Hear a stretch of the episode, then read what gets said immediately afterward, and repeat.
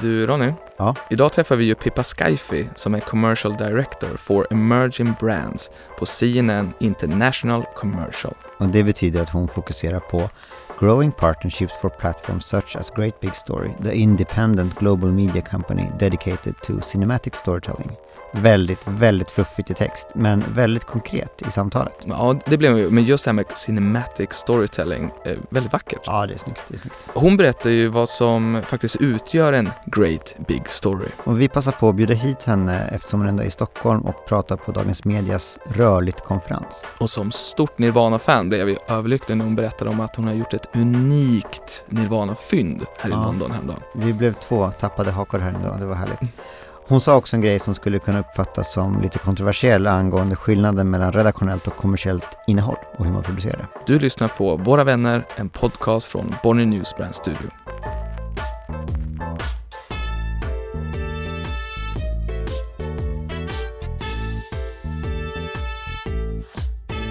Hi, Pippa. Welcome. Hi, thank you for having me. Now you're here to speak at the conference about video Yeah. and you're headlining. Oh, well, I didn't know that. I hope I've got some s- good support acts. Is that new for you? Is this first time?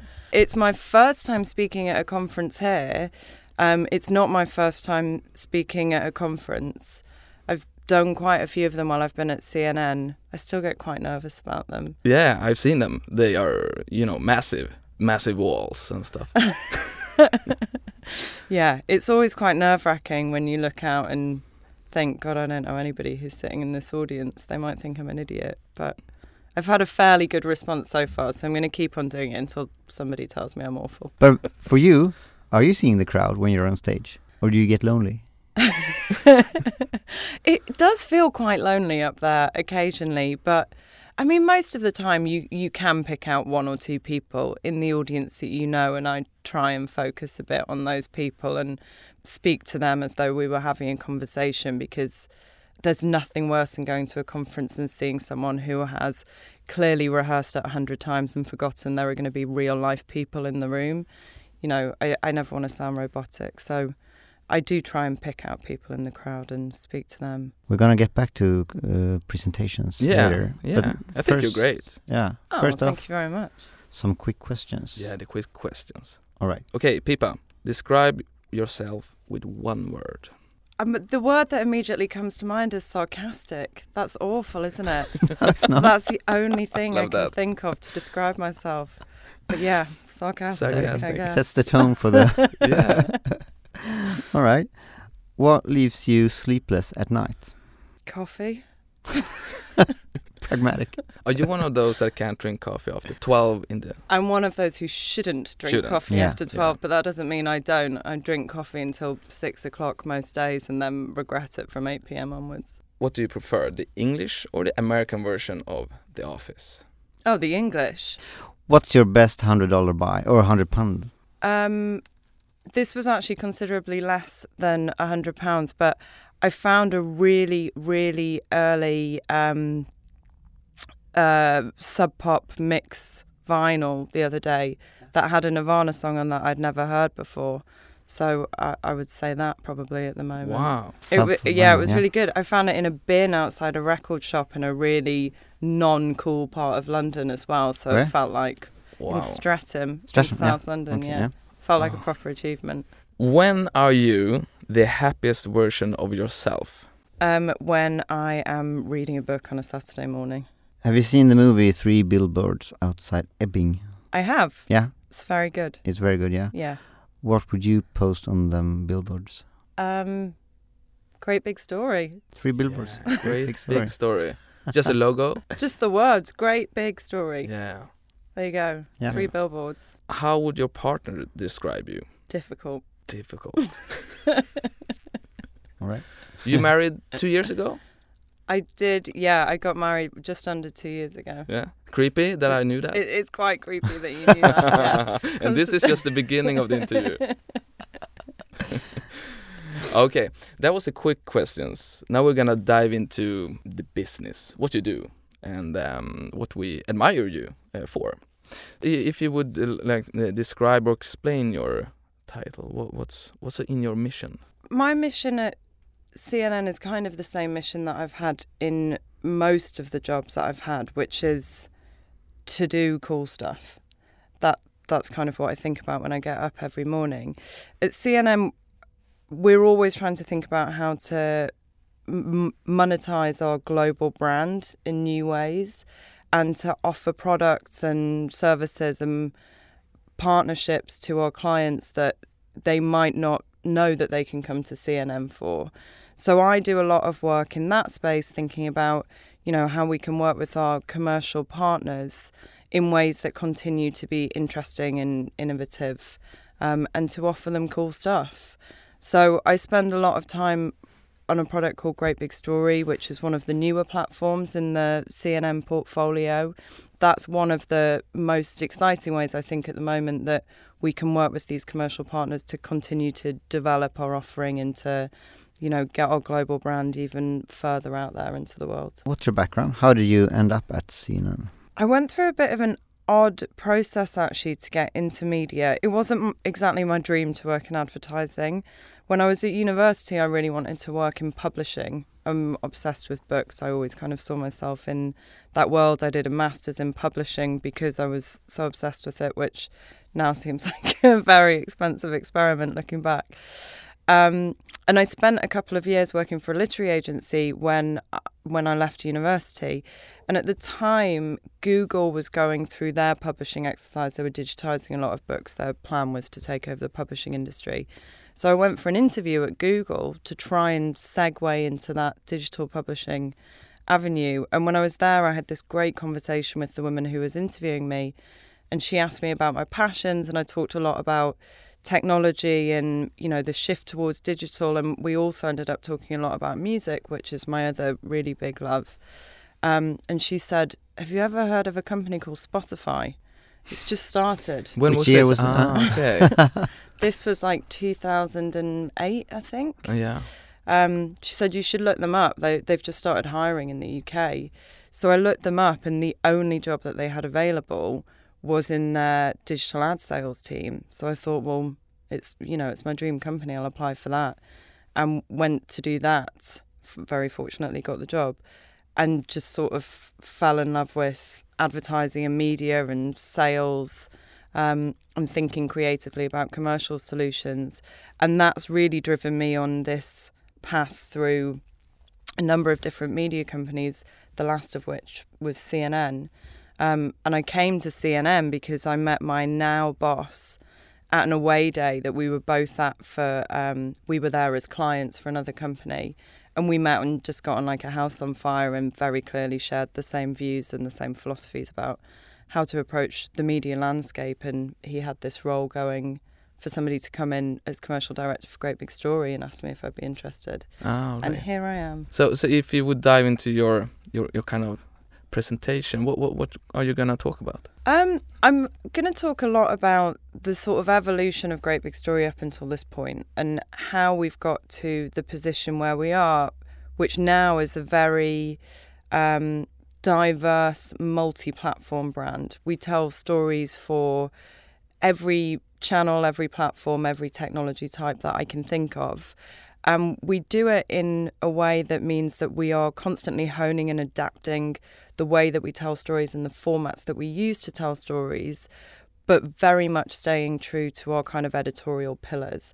And that's going to be the crux of what I'm talking about today, really that idea of finding and honing your editorial voice and knowing what you stand for as a brand, but then using data to inform your creative processes to get that editorial voice out in different ways for different platforms and different screens. what screen screens do you prefer yourself how do you consume stories and content I mean, just thinking about the last couple of days, and I've spent most of the last 48 hours moving around because obviously um, I flew over to Stockholm yesterday.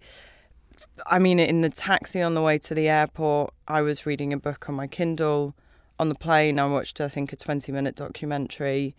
Um, on my laptop last night before I went to bed, I watched a program on that screen. I had CNN on on the TV in my hotel room this morning. I feel as though I probably use three or four different screens to watch or read stories on a daily basis. and it's it's really exciting to have that kind of creativity because you know growing up I I was very much I think we all were in this world where you sat down to watch a 30 minute show maybe a bit longer if it was a drama you watched it on your TV if you wanted to watch a film it was typically going to be 2 hours and you'd watch it on a video that you'd rented or you'd go to the cinema Maybe I'm showing my age a bit here. yeah, you're in a room full of friends here. uh, good, because that was mainly what I watched. Friends. Yeah. Everything you were watching followed the same kind of formula, the same kind of pattern, and as a result of it, I think it's not that there was a lack of creativity, but people weren't thinking about the different ways and different opportunities to tell stories in the way that they are now. We are much less restricted as a creative industry now in terms of what a story looks like. And I think, you know, brands and creative media companies feel as though they can tackle stories in the way that they need to be tackled by using the formats that make most sense for that film rather than trying to shoehorn everything into this 30 minute or 2 hour slot. Is it a different communicating in you know in the the shorter area and the smaller sizes? Do you need to get more on point? I think people typically over the last few years have moved to those smaller screens for shorter form content. It's definitely what we consume most, particularly on social media channels. Having said that, if you look at the younger generations, you know, if you look at Gen Z, if you ever find yourself watching somebody over their shoulder on a bus, 16 year olds will sit and watch a film on their phone. Yeah. Um, so as an as an industry, we've definitely evolved to that shorter format, but I think we will shift again because that smaller screen now is such a broad consumption um, platform that actually we'll have to start finding ways for other formats to fit into it as well. If you look at CNN as a brand, I mean, we very much consider ourselves a multi platform publisher. And when we work with brands, particularly, um, over 70% of our partnerships now are multi platform. Our audience is predominantly on mobile, on digital. Um, 60%, I think, of our global uniques every month are consuming your content on mobile. So it is becoming the norm, and all of the formats and all of the different ways that we tell stories are going to have to find a way to work on that screen, I think. Can you tell us some more about uh, Great Big Story? What, what, what makes a great big story. I'm sure you have this recipe for for making making one. We we do. We do. Um, Great Big Story was created with a very specific vision in mind. Um, and it was created really to sit in a space that um, our creators had identified, which was to produce stories that were very emotionally engaging, but also really positive and optimistic, and you know left our audience feeling inspired and as though the world was a place where they could do good things. Um, we look for four really specific things when we talk about great big story, and all of our producers sit down every day and they pitch their great big stories, um, and a lot of them get rejected. We really are selective in terms of what makes it onto the platform. And the four things that they have to tick off are that a great big story has to be surprising. Um, Courtney Coupe, who who runs the company now and was one of our creatives from day one, came up with this sort of editorial mantra of "Tell me something I didn't know, show me something I've never seen," and that's really at the crux of everything that we look for. We also look for stories that are inspiring, and that's really about inspiring the sense of action. We want people to watch our films and think, I want to go there, I want to do that, I want to try that. Um, we also look for stories that are cinematic. And it's interesting to your point about different sizes of screen. 80% of our audience at Great Big Story consume our content on mobile, but we've been very deliberate in ensuring that when we find a story, we know that it will look just as good on a cinema screen as it will on a mobile screen. We want it to be hyper visual and really impactful, regardless of where you're consuming it. And then finally, we look for stories that are relevant. Um, and that's not not so much about adhering to the daily news cycles. We try and steer clear of that actually. It's more about creating this sense of emotional relevance and creating films that will allow our audience who typically are this sort of young, globally curious audience, to feel something when they watch it. And last year, you actually won a, a, a Silver Lion Mhm. uh, with, with one of your projects. Um, can you tell us about that project and how that was a commercial project? Project, right? Yeah, it was. It was a commercial project, and it, it was a project that I think everybody at Great Big Story is incredibly proud of. Um, we normally make two to three minute films, but this was an instance where actually we decided that the story need to be needed to be told in a longer format. So we made a 19 minute film with Procter and Gamble. Um, Procter and Gamble had approached us to tell a story that was very important to them as a brand. They are they are and have been for a long time very supportive of the LGBTQ community. Um, they work with a lot of very prominent faces within that sphere. Uh, They were the first company to have the pride flag on one of their national ads in the US. They're very prominent within that community. Uh, and basically, they wanted to tell the story of why. And it turns out that looking back at their history, part of the reason actually doesn't show them in a great light going back a couple of decades. They had found that they had this sort of niche with the LGBT community via a mouthwash that they had out in the market. And people were starting to use the mouthwash to counter thrush, which is one of the side effects of HIV. So, recognizing that they had this uptake, they started marketing actively towards that community. And somebody within P&G who was gay stood up and said, you know, this is this is wrong because actually it's not a good environment for a gay person at P&G. This was in Cincinnati in the 80s, so a very different time from now, I'm sure. Um, but he lobbied internally to have that culture changed, and as a result, P&G became one of the first companies to have the word sexual orientation added to their equal opportunities policy, and it really sort of changed the trajectory of the company in terms of how they approach diversity and inclusivity. And now they are a company that I really think should be celebrated in that regard because they're incredibly progressive and incredibly inclusive. Uh, how come you, you chose to do a 90 minute movie and how did you distribute it? We needed longer to tell the story. We couldn't do it justice in three minutes. We decided we needed to be closer to that 20 minute mark. So it was really more the story informing the format as opposed to the format informing how we told the story. We distributed it um, still in a digital space, as we do with many of our stories, but rather than pushing it out on every platform, we used YouTube and our owned and operated channels as the primary distribution centre. And then we created trailers to the film that ran across Facebook and Instagram that kind of produced teasers and pushed people to our O&Os to watch it in full. We also did screenings um, in a few different markets where we invited people to watch the film and to be part of a conversation that we had uh, with Procter and Gamble and with Gus Kenworthy, who's one of their ambassadors, and with other people from within the LGBT community to talk about that story and that history and their own experiences. Uh, so it was quite different from our normal distribution in that respect, but still very much focused on that multi-platform, um, multi-touchpoint delivery. Would you call it an, an ad? I wouldn't. I would call it a 19 minute story. Yeah. I mean, I think, you know, people are, brands are coming to us now for commercial stories or to sponsor editorial stories. Yes, it is promoting their brand, um, but I think it's it's a connection in a very different way than our traditional idea of an ad. Yes, and what's your take on editorial versus commercial storytelling? Is there any areas you do, you know, any do's and don'ts, or is is it overlapping? If it's done well, I don't think there should be a huge divide between the two. The those four editorial pillars that I talked about earlier, Yeah. regardless of whether we're making pure editorial or we're making sponsored editorial or we are making the story of a brand, we still make sure that the story ticks those four boxes.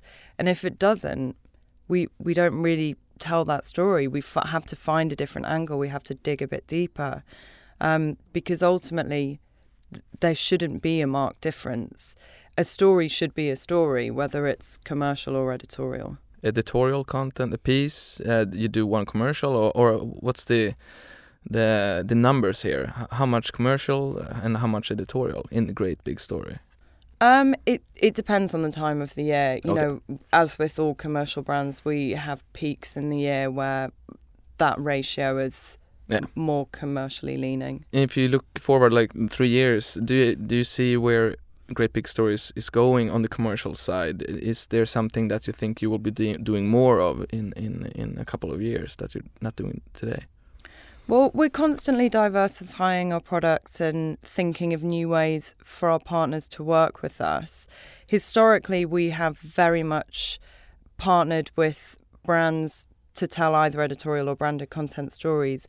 Now our formats are a bit more varied. So, for example, um, a couple of weeks ago, we launched our first interview format uh, where Courtney, who I mentioned earlier, sat down with a couple of leading activists uh, and interviewed them about what's inspired them and what's really driven them to be in the position that they are in now. There's every opportunity for a brand to come in in that kind of format and to be involved in new ways. We've also started doing some written content, um, which we refer to as Great Big Guides, where our producers are making recommendations based on their experiences, their passions, their travels of the world. Um, and again, you know, we've done a few of those with brands. So the first one that we launched actually was with um, Budapest Tourism, who are one of our long established partners. And we, because we've made quite a few videos with them, our producers now know Budapest very well and felt comfortable making recommendations about where to go, where to eat, where to get the best Instagram shots, that kind of thing. Um, so we'll continue to evolve and find new ways to work with partners. Digital media and technology brings you know brands closer to us or us closer to brands or brands we like. What's your take on that, and how how does that affect your side of storytelling? It makes our version of storytelling more relevant than ever. Brands are becoming much more an intrinsic part of our daily lives. You know, we have a marriage of choice rather than convenience now, I think. We've removed the middleman in a lot of relationships. Um, and because of that, because of this kind of personalized experience, I think there needs to be this economy of trust that exists between you and the companies that you consume from. Um, it's a bit of a long winded example, but this week I started getting vegetables delivered to my house, which I've never done before. I know loads of people who do it, but I've always been someone who goes to supermarkets and does their big shop all in one go and buys my vegetables while I'm there. And recently I had a conversation with a friend over dinner about the amount of vegetables that get thrown away because of imperfections. And she said, you know, there's this great service in the UK where you can get those vegetables that otherwise would be thrown away. And because I'm really trying to push myself to be more sustainable and to think more about farming in an ethical way, I signed up for it. And now that company has my address. They come to my house once a week. And I really trust them to deliver on my brand values. Um, so it's becoming increasingly important. And it's why companies like Great Big Story are becoming much more of a viable commercial solution than traditional advertisers because brands have to let their consumers or potential consumers know what their values are so that you can make a decision on who to connect with and who to share that really personalized experience with. Would you, if I could give you the chance to be the CEO or the president or whatever the name is of this company of Fox, would you take it?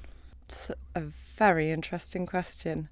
At the moment, no, I wouldn't because I really love my job and I feel very passionate about what I do every day. okay, so you, we're sacked. achieving. You're sacked today, and I give you. So, what's your thoughts? it's it's always interesting to think about a position where you can do some good and I think in most senior positions whether you're at a company like Fox or CNN or whoever else you have an opportunity to to change the way that people see what normal is and that's really important I would say at this point in my career, I'm probably not ready to be CEO Yeah. of Fox. Yeah, it might be like some other guest said. Um, it's like turning the the Titanic in a bathtub. I think it's great. said? That's a I think really that good was Per analogy. Gunne. Okay. Did he make that up on the spot, or is that a well-known expression in Sweden? I haven't. I haven't. No, it's not a well-known It's- expression in Swedish. It's I'm stealing that. It's Yeah, a you really should. good one. I've never heard it Yeah, before. but how do you prepare for a presentation? I've seen you on YouTube, and you're great, and and your presentations are really uh, beautiful. Because mm, is it because it's from CNN, or do you have you know your your way of telling stories? I have my own personal way of telling stories, and you know, my, my job a lot of the time is to build narratives that are authentic to our brand. So I think about that quite a lot when I go into m- meetings with anybody, whether it you know it's with one person or two hundred people. Uh, you prepare before the meeting on how you sh- think the meeting should go, and Doesn't everyone? no. But the, the people that are chess players, uh, it's it's great. If if we we're coming here, I guess you're one of those that go to a meeting and you're I'm gonna say this and then he's gonna say that, so then I'm gonna say that and then and then it depends on how good you are. It's how far you can go in that. I'm not quite game. that that algorithmic. I've- You know, I don't look at it like a chess competition, um, but I do try and think about what I want to get out of the meeting and how I'm going to achieve that. Um, there was a really good ad when I was quite young. I must have been 11 or 12 with Linford Christie in the UK, and he talked about positive mental attitude. It was it was like a catchphrase when I was young. PMA, positive mental attitude, and I do try and apply that to to meetings and to anything that I do, um, whether it's professional or not, on a daily basis. You know, thinking about what I actually want to get out of it, and when it comes to doing a speech like today. I apply that same thought process. I think, what do I want people in this room to take away from it? What do I think will be interesting for them? Um, and what do I think will be honest? Because, you know, you don't want to sit and watch somebody and walk away and think, but do they really do that? So I just try and be authentic to what we do every day and to tell the story of the brand and the way that we create stories and Mm. partner with companies. Mm. Uh, I tried this new thing um, for for one week, and it's really been working out great. It's about what you said. Um, in the evening, when I go to sleep, I, I, I picture my my day, the, the next day. So I go through it like every successful uh, sports uh, star does. You know, they they picture the game, but I picture the day. Uh, so for me today, I saw that. Um, uh, so Pippa, she's gonna make a swear word. So, uh, that that was my what I saw. It haven't happened yet. No, you're really. Uh, and, and and then so, so I tried to picture the good stuff, but then again, bad stuff happens. So I have to picture that as well, so I can prevent that happen happening. you thought I was going to come on your podcast and swear at you? Yeah, What kind of No, it's- research have you been doing? I haven't seen you swear, so I ha- I- I've been trying to get you to swear. You've been far too nice to get me to swear yeah, today. I know, I know. I, I I didn't dare to. Okay, Ronnie, you had a question. You work with streaming music, Spotify, hmm uh, TV, CNN, and I think gaming, PlayStation. I worked at PlayStation, but I didn't work on the gaming side of the business. All I worked okay. on their video and music services. Uh, my question Yeah. was, is there different working with these three categories in streaming? Um, maybe you don't know then. I think, uh, regardless of the category, because they have all, or at least in my time at those companies, they've all been innovative and digital and, you know, forward facing. Regardless of the industry, they've all been trying to create something new and continue to offer new ways to partner. So, in that respect, it, it hasn't been wildly different, to be honest it's also been interesting from all of those perspectives to watch that multiple screen experience evolve. You know, Spotify, when I worked there, was still a service that I think a lot of people used on their desktop. And then as the download functionalities developed, it became something that was much more mobile driven. With PlayStation, it was interesting because I did work on that video side of things to watch how people started to use things like their PS4 as um, as a device for lots of different entertainment. So, you know, people would go onto it to watch their streaming services, they'd use it for their gaming, they would use it for Spotify to, you know, I use my PS4 all the time. Yeah, we do as It's well. for Spotify. Yeah, it's okay. great. Yeah. Because half the time your TV is the best speaker in the house, right? Yeah, so, true. Yeah. Um, and CNN, in a very similar fashion, has become a brand. You know, we started as a TV company, but now, as I said earlier, it is very much a multi platform experience. People consume it across multiple screens on every any given day. Um, so, from that perspective, all three of those industries have had a similar evolution, and it's been fascinating to watch it from those three different roles. I have one last question before you have to go. What would be your dream title if you would work at Bonnier News Brand Studio, where we work? Well, you've got my dream title, so Wow. Mood manager. it would be aggressive mood manager. You know what? I would love to have you as my boss any day. Yeah. Thanks for coming. Thank you for having me.